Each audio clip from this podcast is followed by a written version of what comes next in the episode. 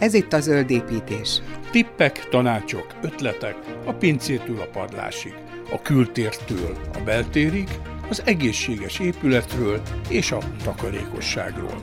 A Build Communication és a Greenfolk közös podcastja a hazai építőipar zöld megoldásairól. Az idei nyár sajnos a csapadék és a hőség szempontjából is rendkívüli, elvétve villámárvizek és egyre tartósabb hőhullámokkal párosult az asszály. Kiszáradt tavak, folyók, felperzselődött szántók, kertek, udvarok. A jövőről szóló előrejelzések sem ígérnek túl sok jót. Hogyan alkalmazkodjunk a megváltozott környezeti feltételekhez? Mit tehetünk lakókörnyezetünkben a túlélésért? Milyen építészeti, technikai módszerekkel tudjuk az egyre értékesebb vízkincset megtartani? Többek között ehhez adunk ma podcastunkban tippeket, ötleteket. Én Sarkadi Péter vagyok, beszélgető társam Major Tamás, a műsor támogató Lejer Hungária Kft mélyépítés, környezettechnika, vasútépítés, Duriszol üzletág vezetője. Ha sok a víz, akkor ugye az a baj, ha kevés a víz, az a baj, egyrészt megtartani kell néha, másrészt meg elvezetni, szóval valami fajta ilyen optimális kompromisszumot kell kötni. Hogyan működik ez? Mondjuk kezdjük akkor a családi házas szinten. Hát egy nagy levegőt véve nagyon aktuális ez a téma, és átérezve saját bőremen és tapasztalva látom ezt a problémát. Hát mindenki ugye a saját kis mikrokörnyezetéből nézi a világot, és hát óvatatlanul a munkahelyem elemei jutnak eszembe erről az egész helyzetről, hiszen eddig ugye mindig a csapadékvíz elvezetés elemei volt mindenkinek a fejébe, elsősorban akár a tervezőket nézem, akár a kivitelezőket, mindig így beszélgettünk, hogy hát milyen csapadékvíz elvezető lehetőségek vannak, különböző zárt és nyílt csapadékcsatornák. Tehát óvatatlan, hogy most ami esik, bármennyi mennyiségről is van szó, hát azt őrizzük meg, tegyük félre, tartalékoljunk. Szerencsére erre is van megoldásunk, hiszen különböző vasbeton tartályok gyűjthetik ezeket a vizeket, és amikor például locsolásra van szükség, ezekből ezt meg tudjuk oldani. Laikusként az ember azt mondja, hogy hát ugye vannak a régió bejáratott módszerek, fogj egy nagy kordót, és akkor tedd az eres csatorna alá. Olcsó és egyszerű megoldás. Mitől másabb mondjuk, hogyha én betervezek már egy általatok forgalmazott valamilyen föld alá rakható beton tartályt? Ezek a hordók nagyon jó lehetőséget adnak egy kisebb eső vagy egy kisebb zápor esetén a tetőről összegyűlő csapadékvíz összegyűjtésére. Tehát ugye a szélsőségek világát éljük ebbe a tekintetbe is, és ha egyszer csak elindul az égből ez az áldás, akkor olyan rekordmennyiségű visszhozomok érkezhetnek, ahol egy hordó az körülbelül tízszer is megtelhetne. No, ezekre a vizekre tudunk mi felkészülni, azzal a több, kettő, négy vagy akár tíz köbméteres tartályokkal, amit a föld alá teljesen nem zavarva egy előkert vagy egy hátsó udvarnak a hasznosítását tudunk locsolásra használni. Tehát itt ugye úgy kell elképzelni, hogy kvázi van egy nagy beton tartályunk, ami bent van a földben, aminek a tetőnyílása az olyasmi, mint az utcákon egy ilyen kör alá, félméteres kör alakú csatorna fedél tulajdonképpen, és akkor ott lent gyűjtöm össze a telekről is az odafolyó vizeket, meg a tetőről a lesővizet? Ezek a bizonyos betonelemek gyártmánypalettánkon végignézve nagyon sokféle méret, illetve fedlap, vagy akár zárt fenékkel ellátott tartálynak alkalmazható betonelem áll rendelkezésre, és körülbelül egy 10-15 évvel ezelőtt gondoltuk azt, hogy hát valami komplet megoldást kell adni, hiszen itt a végfelhasználó nem minden esetben egy szakember, ezért ezekből az elemekből összeállítottunk olyan komplett tartály lehetőségeket, 2, 4, 6, akár 10 köbméterig, ami egy zárt fenékkel ellátott vasbeton tartály, egy megfelelő fedéllel, megfelelő fedlappal, és még van rajta csatlakozó csonk is, amire rá lehet kötni mondjuk egy családi ház tetejéről érkező csatorna továbbvezetésnek a csővezetékét. Tehát ezt így kell elképzelni. A telek egyéb területére érkező vizeknél ugye az a probléma, hogy ott különböző hordalék mennyiségek megtisztítása szükséges ahhoz, hogy ennek az összegyűjtött vízmennyiséget tovább hasznosíthassuk. Erre is van megoldásunk, különböző iszap üllepítők előtelepítésével, de legalább a tetőre érkező vizekkel törődjünk így módon. Hát ezeknek még a további előnye, hogy ugye vasbeton, az egy örökös darab, jó minőségű előregyártott szerkezetekről lévén szó. Ezeknek a telepítése, hogyha megoldható, rendelkezésre állnak azok a feltételek, például egy új építés esetén ez sokkal kedvezőbb lehetőség, akkor terhelhető módon ezeken akár át is közlekedhetünk, ha például egy feltáró családi ház útvonalába esik, akár egy garázsbejáró alá. Tehát akkor itt már eleve a tervezésnél kell erre gondolni, mert ugye amikor építik a háznak az alapjait, akkor mellette mondjuk egy nagyobb markoló, egy nagyobb gödröt ás ki, és akkor oda kerül be egy ilyen, mit tudom én, hány köb, kettő, négy, hat, akárhány köbméteres tartály. Így van. Uh-huh. Olyan megoldások láttunk már, hogyha nagyobb tetőfelületről van szó, hogy akár kettő ilyen tartályt helyeznek el a telek különböző sarokpontja irányába, és így a locsolást onnan egy különböző hosszabb elvezető csövek nélkül helyileg adott területen meg tudják oldani. Jó, de hát mondjuk, hogyha ugye lejt a telek, akkor szerencsésebb helyzetben vagyunk, mert akkor a gravitáció rásegít arra, hogy, hogy locsolni tudjunk ezzel az összegyűjtött vízzel. De mondjuk, hogyha ugye vízszintes a terület nagyjából, és akkor nekem a föld alatt van ez a tartályom, akkor nyilván kell valami szivattyú, amivel én ezt a vizet onnan kiszedem. Így van, különböző szivattyú lehetőségekkel, akár szivattyúval egyszerű módon lehet ezeket urasztani. Olyan megoldásra is találkoztam, hogy valaki nosztalgiából egy kerekes kutat épített egy ilyen kis vízgyűjtőre, hangulatos jó megoldás, hasznosítható így is.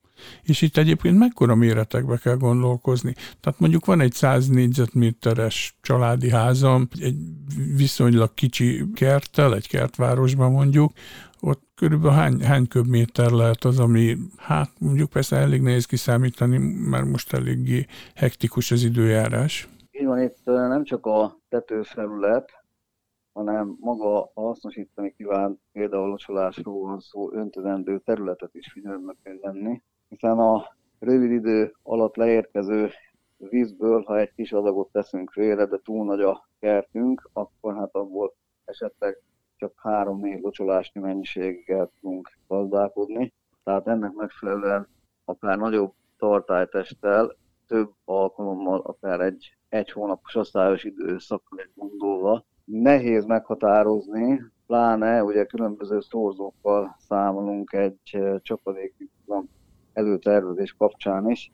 Egy egyéb feladatnál például egy méretet egy olajleválaszt. A szorzószámok is most már úgy néz ki, hogy változni kell, hogy életszerűek maradjunk. És az nem okoz problémát, hogy mondjuk, ha viszonylag több ideig áll bent a víz, hogy akár bealgásodik, bár mondjuk ugye fény nem éri, vagy nem tudom én mondjuk a szúnyoglárvák is kedvelik? Ez a műszaki megoldás egy teljesen zárt rendszerként is tud működni, ami a csapadékvíz tárolását illeti hiszen egy zárt fedlap biztosítja azt, hogy felszínnel ne kerüljön közvetlen kapcsolatba akár a napsugárzás miatt. Másik pedig az, hogy a telepítés mélysége lehetővé teszi azt, hogy hűvös maradjon az a víz, és hát így a minőségét hosszabb ideig nyilvánvalóan meg tudja őrizni. És akkor azt mondtad ugye, hogy vannak ilyen ülepítő rendszerek is, amiket hozzá lehet tenni, tehát hogy gyakorlatilag akkor mondjuk a földet nem mossa be a víz. Így van. Tehát, hogyha az iszapot rendszeresen egy iszapülepítő elő kis műtárgyal telepítjük, és onnan rendszeresen ezt a leült hordalékot eltávolítjuk, akkor egy például megfelelő mechanikai tisztítás után gyűjthetjük ezt a csapadékvizet. És egyébként mekkora igény van ezekre? Érezhető, hogy esetleg az elmúlt években folyamatosan nőtt az igény? Mert azért hát egyre inkább kánikulák vannak, meg szárazódások nyáron, bár az idei az mondjuk kiugróan extrém volt. Igen, érezni, de az az érdekes, hogy nem csak akkor keresnek meg ilyen gyűjtéssel kapcsolatban minket, amikor éppen nincsen csapadék, hanem pont akkor, amikor túl sok van, és hát arra gondolnak, hogy talán egy előgyűjtéssel egy bizonyos részét fel lehet fogni ennek a csapadék mennyiségnek, és hát az elvezetés során különböző kimosódások csökkenthetőek az átlagos vízmennyiség minimalizálásával. Itt úgy körülbelül nagyságrendben mekkora beruházásról beszélünk? Mondjuk kezdjük a, nem tudom én, a két köbméteres, ugye az a legkisebb? Igen. Tehát itt, hogyha összköltséget nézünk, már pedig úgy érdemes, tehát a fél milliótól két millióig, ugye a tartály mérettől függően telepítéssel együtt általában lehet ilyen költségekre számolni, de olyan megoldást is hallottam, aminek egyébként is örültem. Két szomszédnak az összefogásának a példáját szeretném említeni. Egy munkagép költséggel mind a ketten egyszer le, lerendelték ezeket a tartályokat, és egy telepítési költséggel megvalósult, és hát így nem volt a szomszéd ügyes az üldet. Uh-huh. Tehát így gyakorlatilag ez egy kompletten kész előre gyártott betonelem, amit hát be kell a megfelelő gödörbe egy daruval emelni.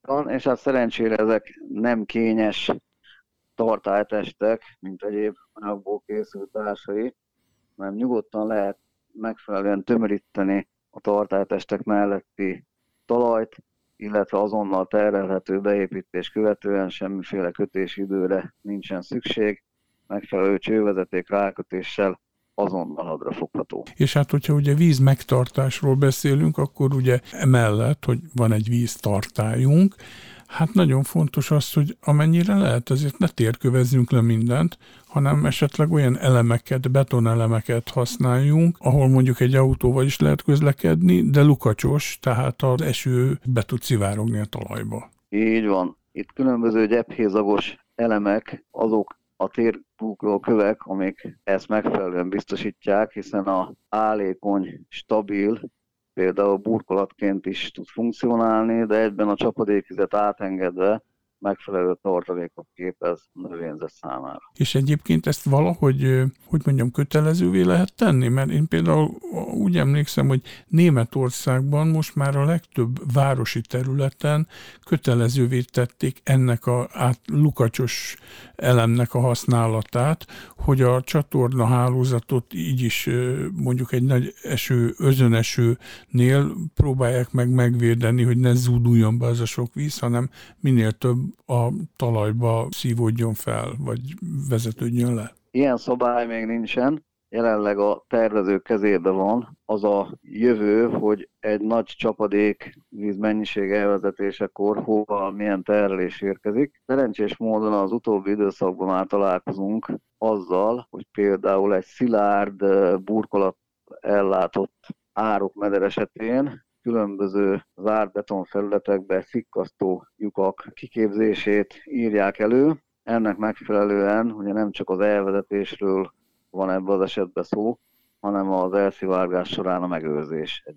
Ez mondjuk akár egy útmenti nyitott csatorna? Igen, egy nyílt csatornáról van szó, amit eddig különböző betonburkolattal, vagy egy előre gyártott trapézszervényű áraburkoló elemmel burkoltak ki. Ennek megfelelően ezekbe az elemekbe ki lehet alakítani azokat a szikkasztó lyukakat, amik egy csapadékvíz elvezetés során ugye lefelé is jutnak a talajba, nem csak megszabadulunk ezekről a vizekről.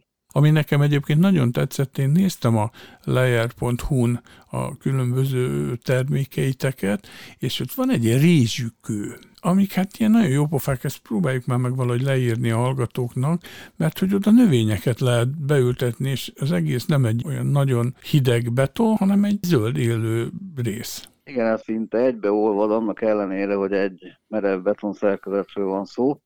Tulajdonképpen itt egy rézsi megtámasztás, egy élő rézsi megtámasztást tud gyakorlatilag megvalósítani ez az elem. Ugye belül ez teljesen áttört kivitelű, és egymásra helyezve, eltolva, ezt a rézsit lekövetve a mögötte lévő feltöltést megtámasztja, de az eltolásnak köszönhetően ugye növényzet ültethető ebbe a betonszerkezet közéső szakaszaiba. És akkor normális esetben hát ez olyan, mint az ilyen teraszos rizsültetvények Ázsiában, a meredek oldalakon, hogy gyakorlatilag Igen. föntről az esővíz tulajdonképpen mindegyik szintet éri.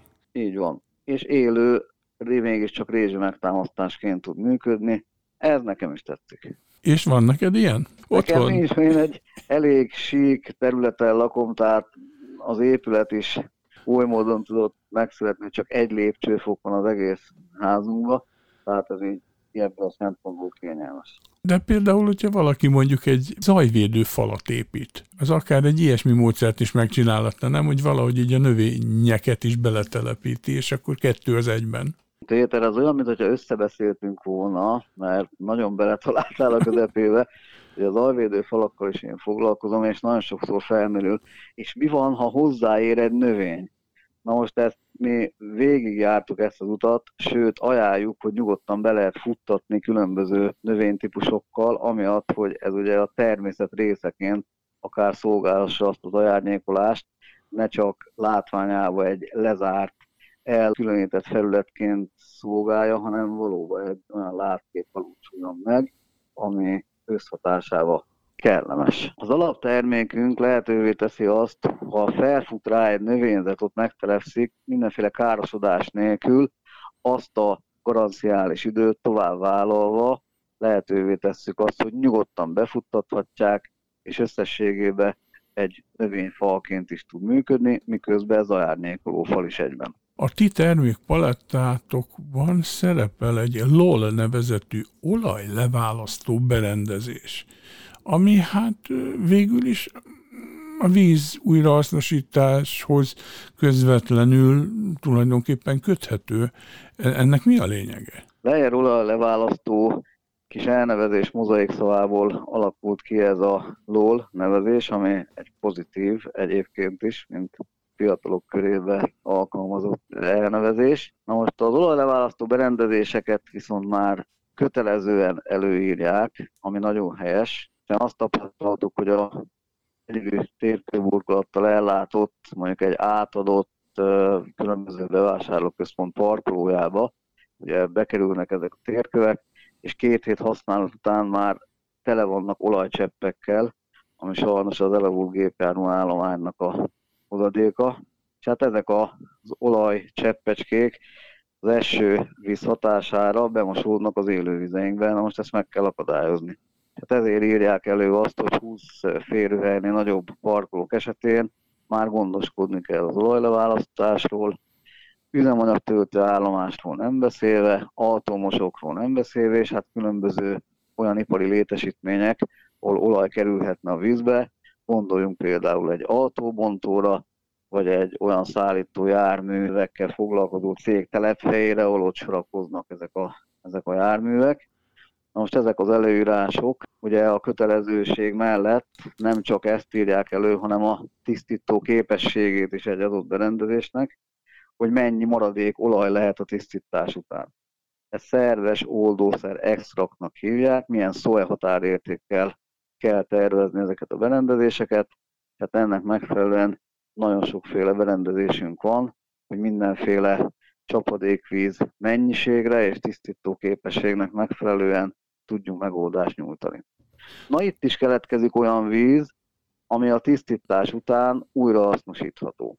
Például, ha ez a tisztítás megfelelő, akkor tovább lehet például az autómosókon belül egy előmosásra használni ezeket a vizeket, vagy akár a megfelelő tisztító képességgel bír, akkor akár locsolásra is lehet használni. Tehát akkor most már jutottunk ide a, a nagyüzemi vízgyűjtéshez, tehát a nem családi házas mérethez, és például mondjuk az ilyen nagy ipari csarnokoknál, vagy nagy bevásárlóközpontoknál mennyire bevett gyakorlat, hogy a tetőkre jövő esővizet azt összegyűjtik. Vagy egyszerűen azt mondják, hogy ú, nem is akarjuk látni, inkább gyorsan menjen le valahol a csatorna rendszerbe. Kisebb üzemeknél találkoztam már ilyennel, hiszen azért a megjelenés szerencsére most már az ilyen üzemeknél is egyre inkább fontos, és bizony vannak olyan üzemi területek, irodai épületek, előkertjei, parkosított részei, amit ugye locsolni kell, és hát ott a nagy tetőfelület, csapadékvízgyűjtés működik. Az ilyen beruházásoknál ugye egyéb előírás miatt a vizek kell való összegyűjtés, illetve bánásmód a tűzvíztárló kapcsán már egy bevott gyakorlat. valahol azt láttam, hogy szinte két hasonló tárlótérfogatú tartályt, illetve tárlómedencét készítettek. Egyik volt a tűzivíztárló, másik pedig a terület locsolására használatos. Nem, már csak arra gondoltam, hogy épp a napokban jelent meg egy hír, hogy talán a második vagy a harmadik kerületi polgármester arra kérte az egyik, hát vagy az Aldit, vagy a lidl hogy lehetőleg locsolják már azt a pár fát, amelyik ott, vagy facsemetét, amelyik ott van a parkolójukban, mert hogy olyan szomorú látványt nyújt. És akkor már a kellemeset a hasznossal össze lehetne kötni. Hogyne. Egyébként tényleg az a szomorú, hogyha megint egy újabb szabályzókkal kell azt elérni, hogy élető környezetünk maradjon, de nem lesz más választás, akkor legalább ajánlási szinten tervezők felé ezeket el kell juttatni.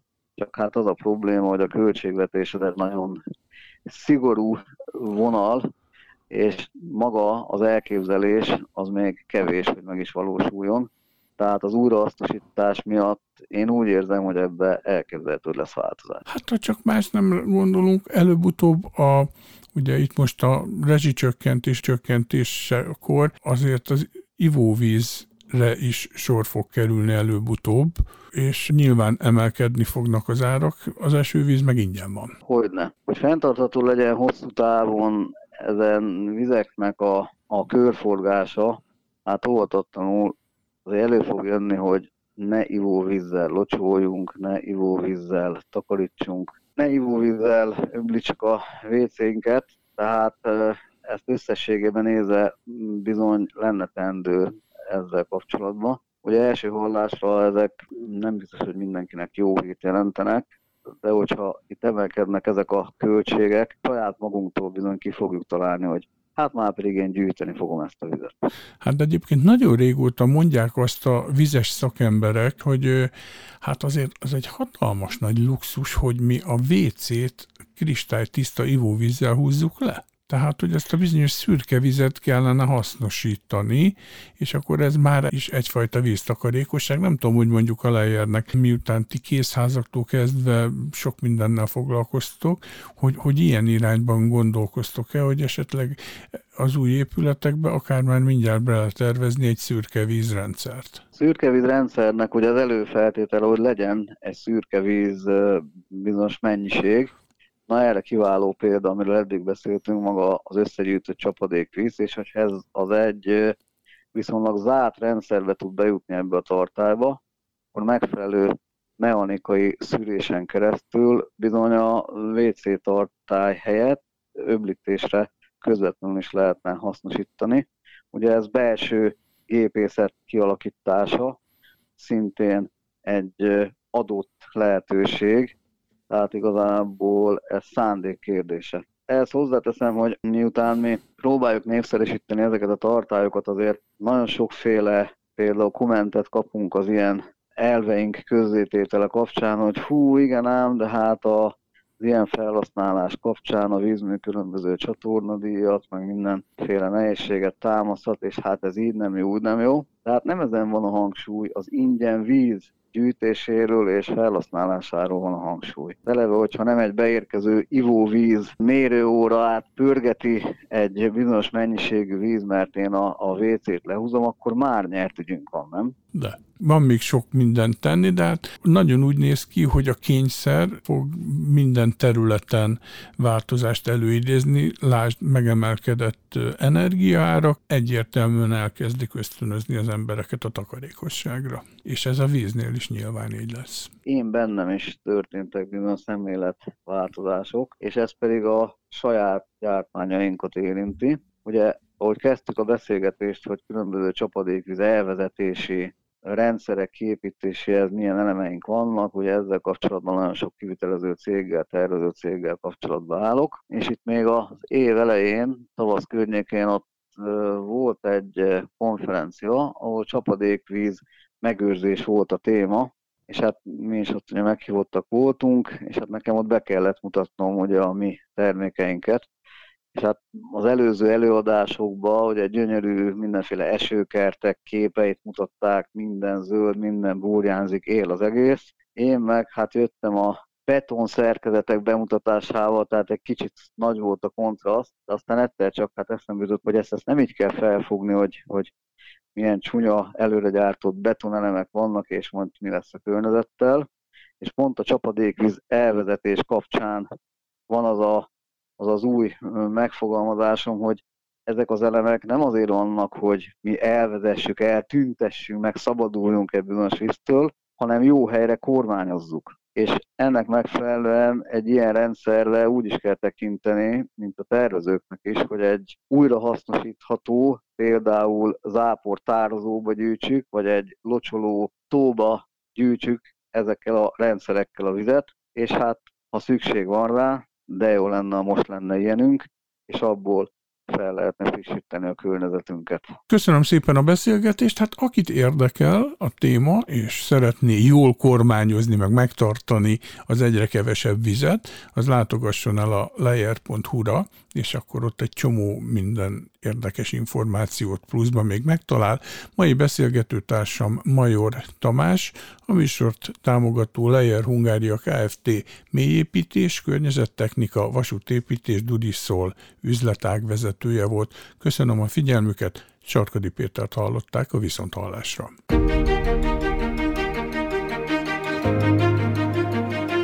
Ez volt a Zöld Építés, a Build Communication és a Greenfolk közös podcastja. Ha érdeklik a hazai építőipar zöld megoldásai, kövesse adásainkat a buildmarketing.hu címen. Vagy iratkozzon fel a Build Communication Spotify és Anchor csatornáira.